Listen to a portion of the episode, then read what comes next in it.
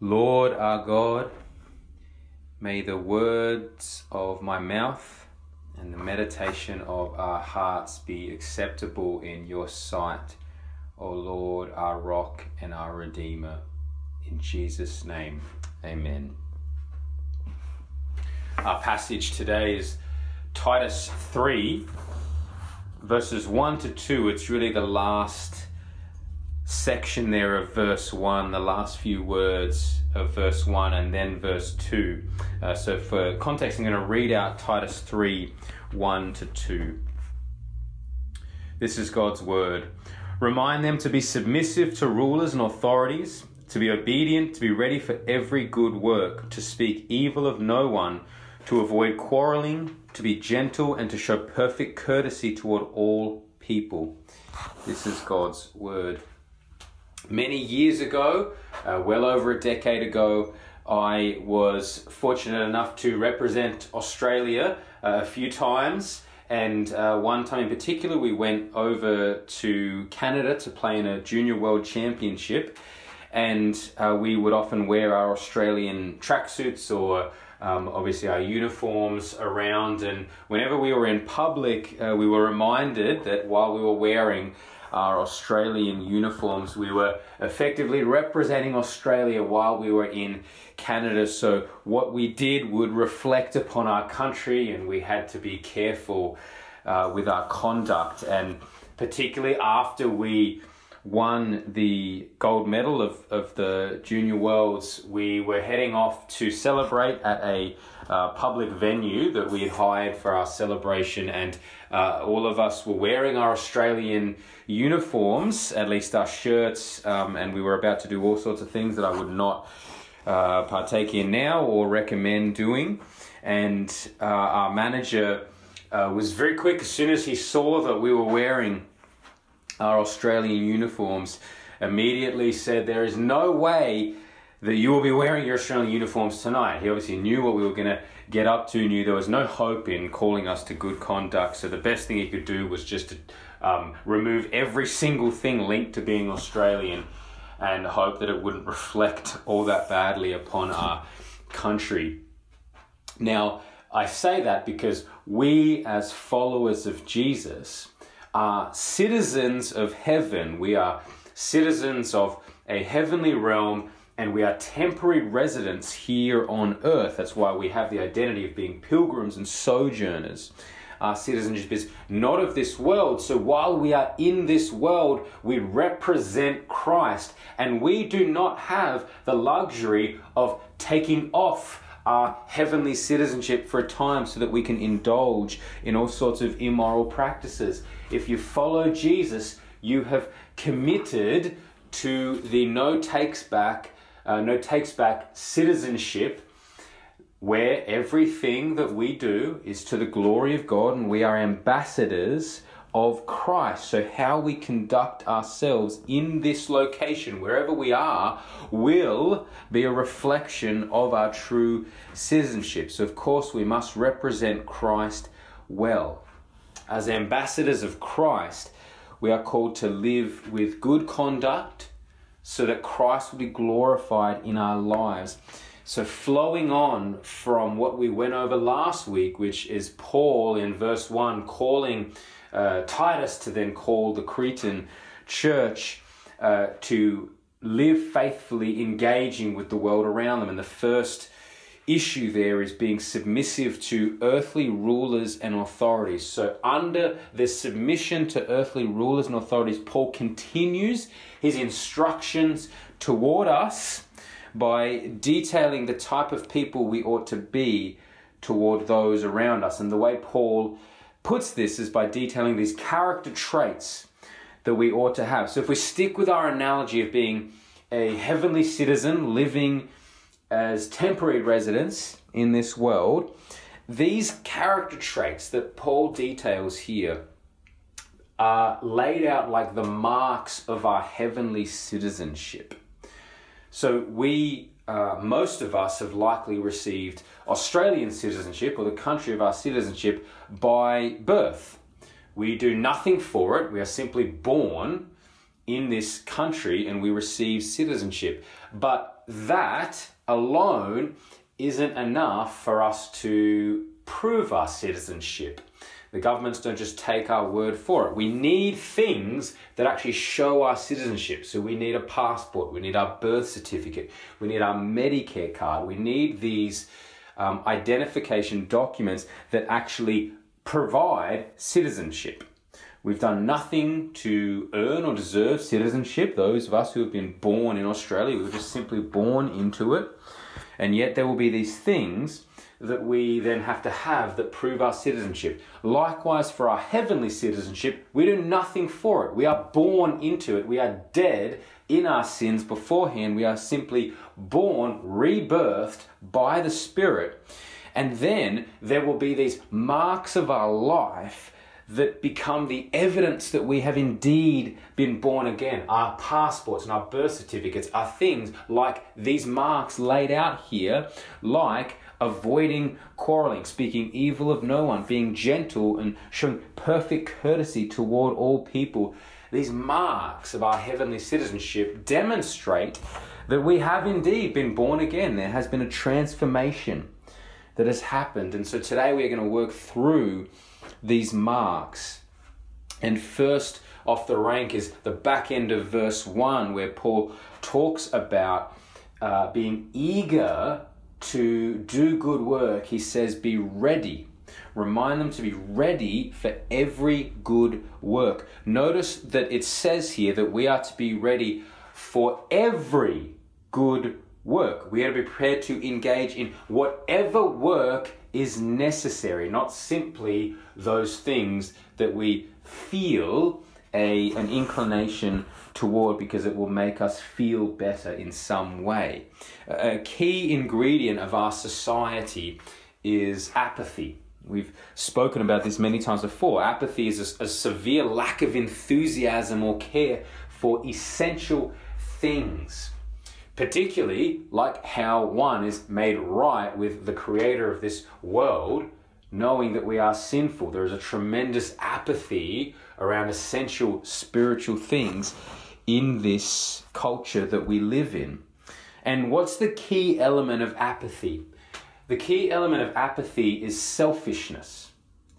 The reason why it's selfishness is because if apathy is a severe lack of enthusiasm, we know that barely anyone is apathetic across the board.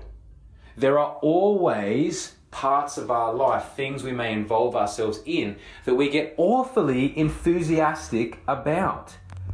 And usually, these things that we get enthusiastic about are things that are either going to benefit us or it's something that is threatening our ability to be comfortable or be prosperous in some way. And so all of a sudden we start to get enthusiastic about it. Whereas if that very same thing was happening to someone else, but it had no, it would have no impact on us, we would likely be apathetic about it. So the key ingredient of apathy is selfishness. And we often swim in this water of selfishness that only cares about things which will benefit us. And that is not the mark of the follower of Jesus. Notice that Paul does not say here, be prepared for any good work that suits your desires and fits in with your schedule and is going to buffer you up and give you self esteem. He doesn't say that. We are to be prepared for every good work things that we may not enjoy in that moment. We are to be prepared for every good work that is not conditional upon whether that work will benefit us. It is simply whether that work is a good work that will glorify the Lord. So, a question for us when we think about this are you prepared for every good work? Or do you often find yourself prepared simply for those works that are going to benefit you? Or the works that uh, you may feel threatened by if that didn't happen? Is there a selfish readiness? Because we ought to be prepared for every good work in an unconditional way. To engage in good works as heavenly citizens surely means that we must do this in a way which reflects the source of our citizenship, Christ Himself, who showed no partiality and demonstrated absolute selflessness in Him giving of Himself in our place. This particular idea of good works is tied to being a good citizen in the location you're in. And notice that it comes on the back of Paul's call for us to be submissive and obedient to rulers and authorities. So it flows out of our call to be responsible and respectful members of our society. And this theme of good works is uh, used as well in Peter's letter. And in 1 Peter chapter 2, Peter says something along the same lines as what Paul says here, where he calls Christians to be subject for the Lord's sake to every human institution, for this is the will of God, that by doing good, you should put to silence the ignorance of foolish people. We are to be do gooders.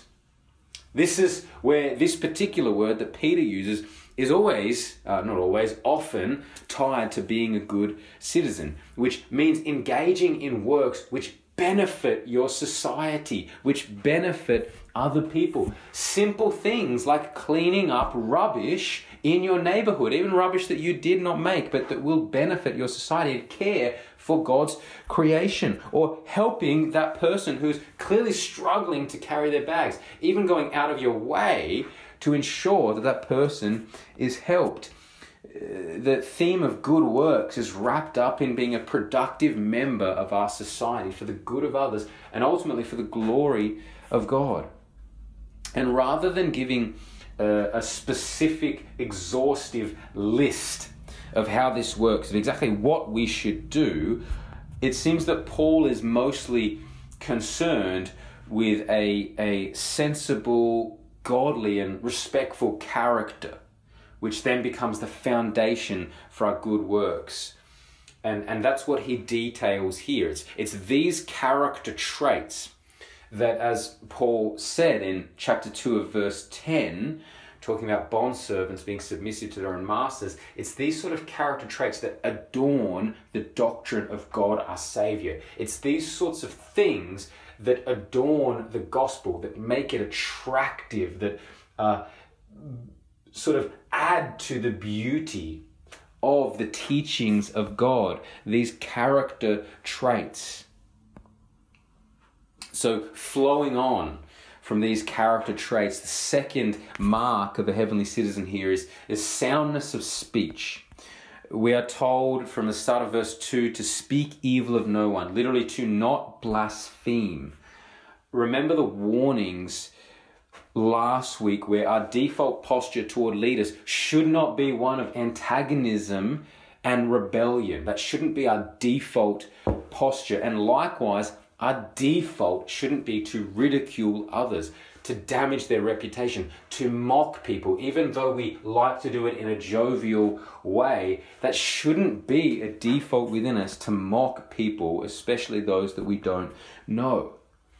Now, this does not mean that we can never speak evil of no one though Paul clearly says, speak evil of no one, with Scripture interpreting Scripture. We can look at Paul's own life in Acts 13, where there was a man called Elymas the magician, and as Paul was communicating the gospel to the proconsul in Acts 13, as someone was actually hearing the message of Christ, this, this magician was trying to turn the person away from the message. And Paul looks at looks straight at him and says, You son of the devil, you enemy of all righteousness, full of all deceit and villainy. That's that's quite evil language there that Paul is using. And that's warranted because in this context, someone is directly opposing the message of Christ, and Paul was the first hand witness to this. He was it wasn't just hearsay. Paul actually saw it. He saw the person uh, resisting Christ, even trying to turn someone away from Christ. And so Paul looks at him and speaks evil of him in a righteous way.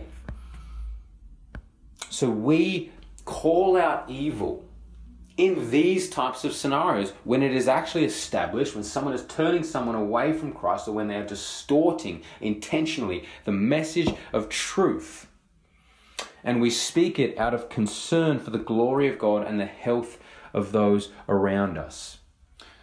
So, speaking evil of no one in the context of what Paul is talking about is to ensure that we are never making unfounded claims that would destroy someone's reputation or simply not build up those around you. Language that would be corrupting. And he talks about this, Paul, in Ephesians chapter 4 and verse 29, where he says, Let no corrupting talk come out of your mouth, but only such as is good for building up those who hear. Let no corrupting talk, let no evil speech come out of your mouth. The word corrupting relates to being diseased. It's uh, used where Jesus speaks of a bad tree bearing bad fruit. A bad tree bears diseased fruit. Evil language is like a disease. It's unhealthy. It spreads through your hearers and it corrupts people. It does not edify, it brings down. So, a question for us to reflect upon is your speech corrupting or damaging? Does your speech tend toward bringing down rather than lifting up? Is there an element of evil speech, of corrupting language in your life? See, not only do we not speak evil of others, but as followers of Jesus, we ought to speak words of building up. Notice Paul says, Let no corrupting talk come out of your mouth, but only such as is good for building up, for edifying people. Be people of encouragement. This is what we are called to do, where even our corrections and rebukes of people in our community are done ultimately to restore them to healthiness. They are done for building up, not for tearing down. Our third mark here is to avoid quarreling. The word here is, is uh, actually a positive word that means to be peaceable, but we have it translated as a, a negative to avoid quarreling, to not quarrel, to not be a fighter over unnecessary battles. It describes someone who has the right flexibility to recognize that not everything is black and white and not everything they disagree with requires them to express their disagreement. There are times where it is unnecessary to do that. They have the flexibility uh, to not dispute things unnecessarily. People who quarrel usually do so from a place of self preservation. Quarrels break out because we often feel a need to defend ourselves or simply a need to assert our dominance.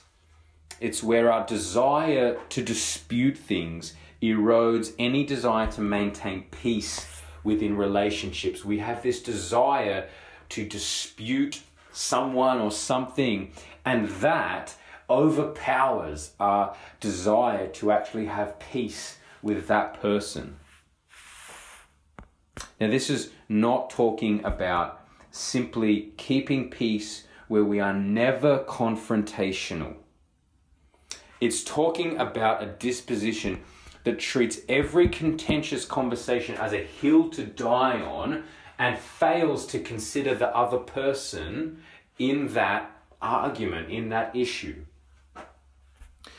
Perhaps a way to discern whether we engage in this type of quarreling is to ask ourselves is there usually a lot of collateral damage in your conversations? Where you notice that after you've had a contentious conversation, people tend to avoid you for a while. Or people don't even like to get in a disputation with you because they know how it's going to end. Do you often find yourself arguing over trivial issues, over unimportant issues where you've been talking for a while and you have enough sense to realize afterwards to say, why were they even so passionate about that? That was such a minor thing. Or is your instinct in those moments to protect yourself, to immediately go to this place where you need to protect your image. You need to win the argument because otherwise it would result in you being wrong, and that would be the worst possible thing.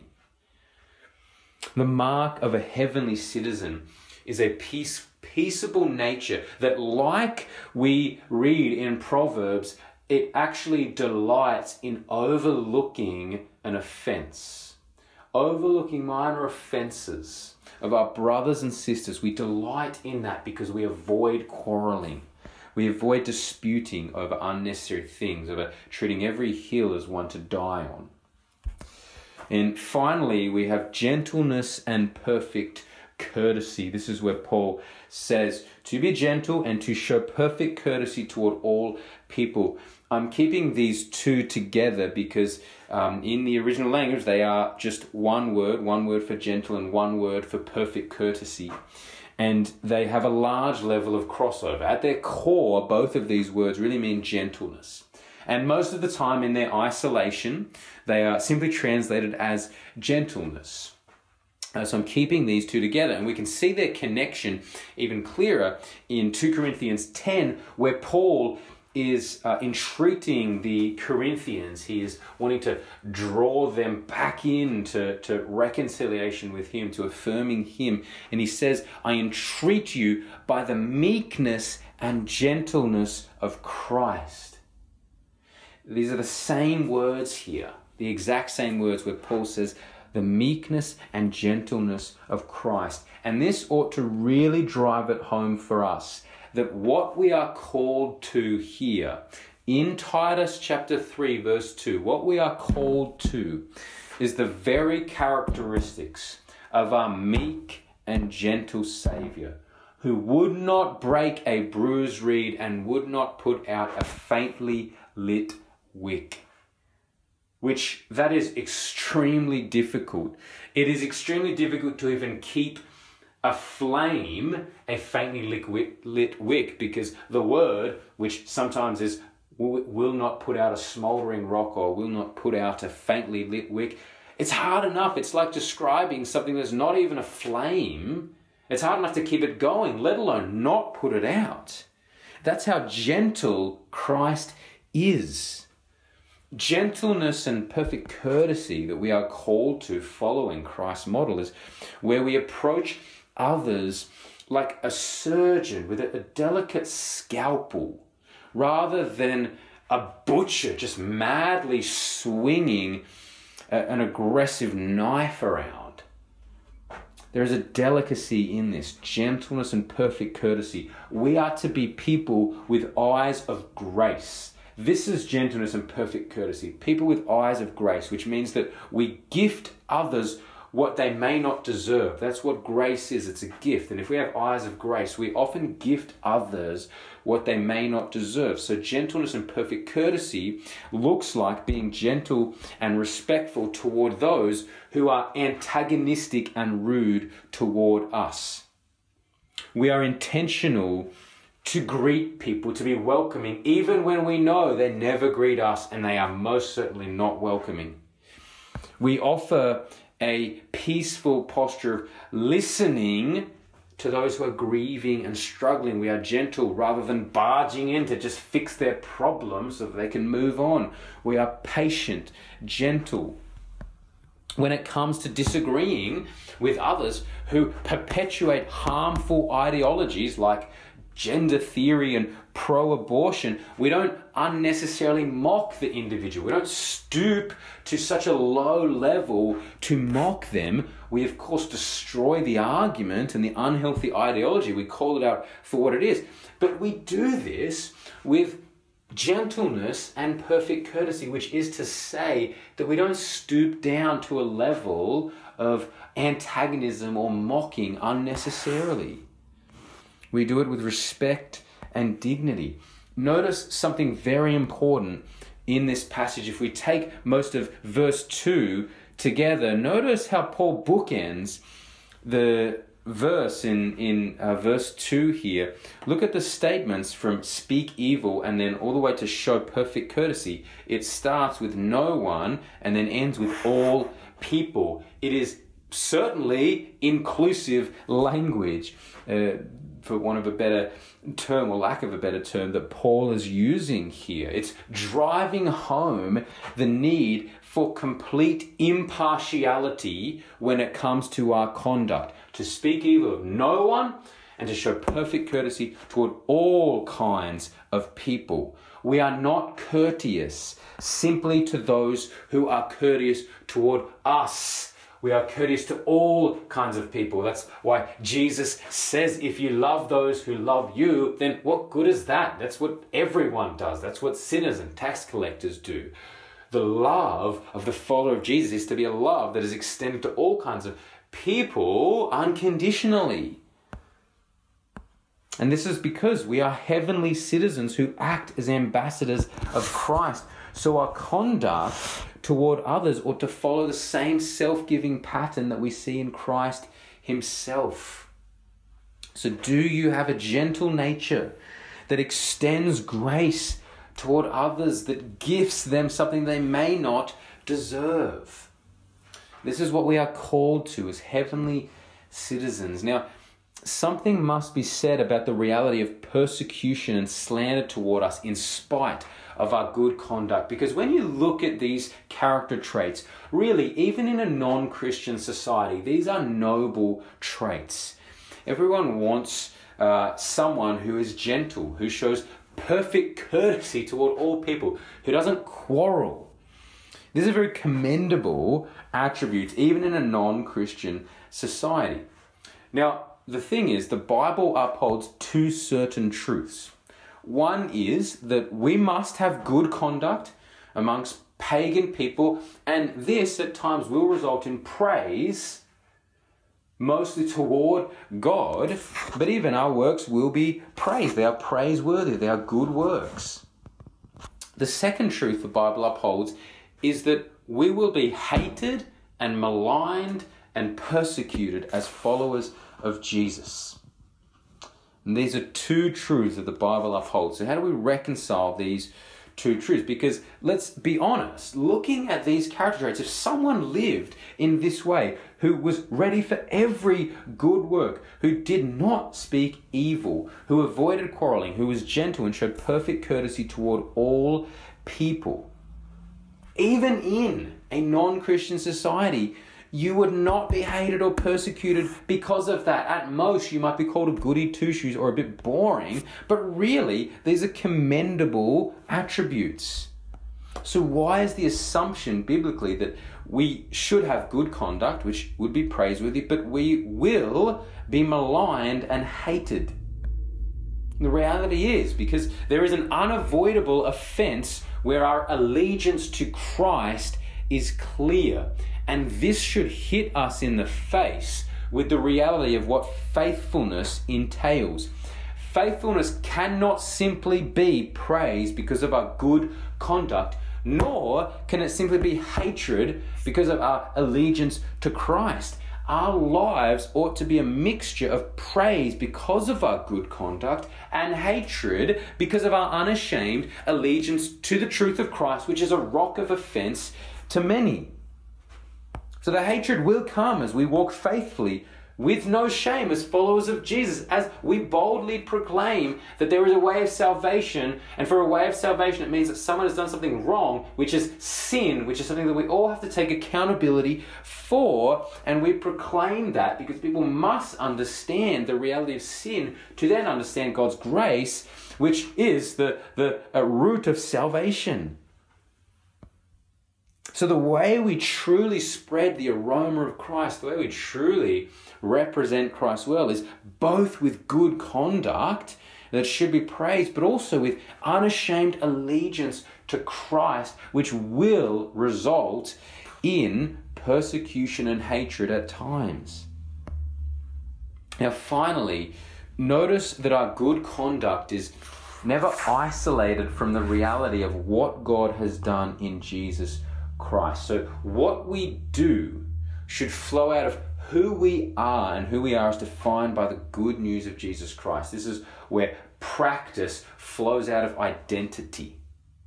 So, this call to have a godly character in the midst of the world comes in the context of what Paul says over the next few verses that we will cover next week in detail. But it's important to look at the context now to understand that this good conduct is not isolated from who God says we are in what God has done in Jesus Christ. So from verse 3 and on, Paul reminds us, as he's reminding uh, the Cretan people, that we can never have any form of superiority or pride in our good character and conduct because we ourselves were once foolish, disobedient, led astray, and slaves to various passions and pleasures. Now, just as a side point, notice that Paul assumes that we are no longer like this. Because there are too many people, too many churches out there now that perpetuate this narrative of us just being broken together. Nobody's perfect. Trying to be welcoming, it's like a misguided hospitality and wanting to be welcoming to people that then allows people to stay untransformed and in patterns of sin. Notice that the assumption here is that we are no longer foolish, that we are no longer disobedient, that we are no longer led astray and slaves to various passions and pleasures. We are no longer like that. Paul says, remember, you were, past tense, you were once like that, but you have moved on. The expectation is that we grow in holiness and that we demonstrate this through good conduct that glorifies God. Now, that's a side point there, that's for free. But back to the uh, passage here from verse 4 on, Paul gives the context of where our good conduct flows out of. And again, we will cover this next week, but just look at verse 5 in particular, where Paul says, God saved us not because of works done by us in righteousness, but according to his own mercy by the washing of regeneration and renewal of the Holy Spirit, whom he poured out on us richly through Jesus Christ our Savior, so that being justified by his grace, we might become heirs according to the hope of eternal life. Just look particularly at verse 5 we bring nothing to the table in our salvation. God saved us not because of anything we have done, not even any foreseen faith that some people like to claim that we might conjure up within us. No, as Paul says in Ephesians 2, you are saved by grace and faith, which is the gift of God. Grace and faith together are the gift of God a dead person can't have faith, but it is the gift of God. So we bring nothing to the table. We are not saved because of works done by us in righteousness, but according to his mercy. We must see how our salvation by God's absolute mercy relates to our good conduct as set out in these marks here. God's sovereign mercy means that we do not deserve what we receive by God withholding what we deserve, which is His punishment. That is His mercy, that He withholds punishment because we have sinned, and the wages of sin is death, and He withholds that from us in order to then gift us something wonderful in Jesus Christ. And the reality of His sovereign mercy, meaning that we must come to grips with the fact that we deserve punishment. This hurts our pride. This hurts human pride to accept the fact that we bring nothing to the table, that as unregenerate people, even our righteous deeds are filthy rags before Him. And this is key because these marks of good conduct that we have gone over can only truly survive where our pride has been shattered by the gospel. See, what is the alternative to all of these marks of good conduct that we have gone over? I believe they could all be summed up by selfishness and pride. We speak evil of others because it makes us feel superior or brings us brings them down to our level because we don't like them being higher than us. So we speak evil of them or we like to assert ourselves above them. We quarrel because we enjoy asserting our dominance in some way. We have a prideful tendency. We are harsh, inflexible, and then selective with what we do because our lives revolve around what is best for us. Pride and selfishness is the great barrier to the good conduct required of heavenly citizens. But pride cannot remain dominant where someone has come to grips with the reality of the gospel, of God's sovereign mercy. Because the gospel teaches us that we are saved not because of anything we have done, not because of works done by us in righteousness, but by his own mercy. George Whitefield, a, famous um, evangelist and preacher of the First Great Awakening in the early 18th century, he says on the doctrine of election, I cannot see how true humbleness of mind can be attained without a knowledge of the doctrine of election. For if we deny election, we must partly at least glory in ourselves. But our redemption is so ordered that no flesh should glory in the divine presence, and hence it is that the pride of man opposes this doctrine, because according to this doctrine and no other, he that glories must glory only in the Lord.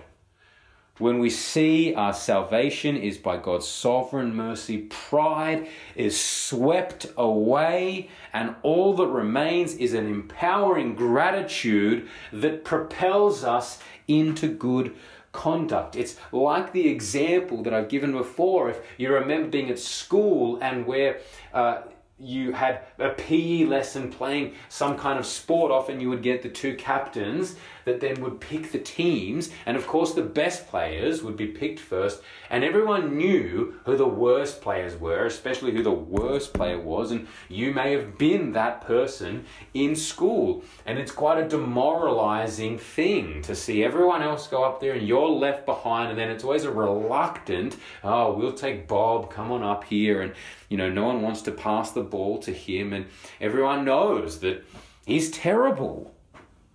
Now imagine if that captain picked Bob as the first pick. Unless Bob is delusional, he would not have any pride to say, ah, finally they recognize my talent after all. No, he knows he's terrible. He's been picked last all this time. He would just be grateful that this has happened. Now, the difference with that analogy and God's sovereign election is that, of course, God the Father doesn't reluctantly pick us by mercy and then continue to view us as this terrible person. So we shouldn't have that thought. The difference with God's sovereign election is that God the Father elects us when we should have been last, when we should not have been picked at all, and then He elevates us to this place in His family as sons and daughters, and He looks upon us as though we have done everything right because of what Jesus has done, because of the life that Jesus lived in our place. This is what justification is. It, it is God's declaration that we are righteous. So when He views us, He views us through the lens of Christ and looks upon us as His beloved Son, His beloved daughter, with whom He is well pleased. This is justification. So this is why it is empowering and we are full of gratitude because we should have been last. We should not have been picked, but we are picked. We are elevated to the first place and we are looked upon as perfect children. And where this has been grasped, we cannot stay in a place of constantly asserting our dominance or preserving ourselves through self regard. We can't. God's sovereign election sweeps pride away. This is where our selfless conduct comes from because in the gospel we see the ultimate selflessness in God giving of himself to save a lost people who do not deserve saving. And as we come face to face with that reality that same selfless love that has been poured out into our hearts that overflows from within us by a work of the spirit as we work out our salvation with fear and trembling and our good conduct flows from that place and this becomes the evidence that we have indeed received this citizenship. So we must reflect Christ well. We must have good conduct and we must remember that our good conduct flows out of the reality of what God has done in Jesus Christ, where He saved us, not because of anything we have done, but according to His own sovereign mercy.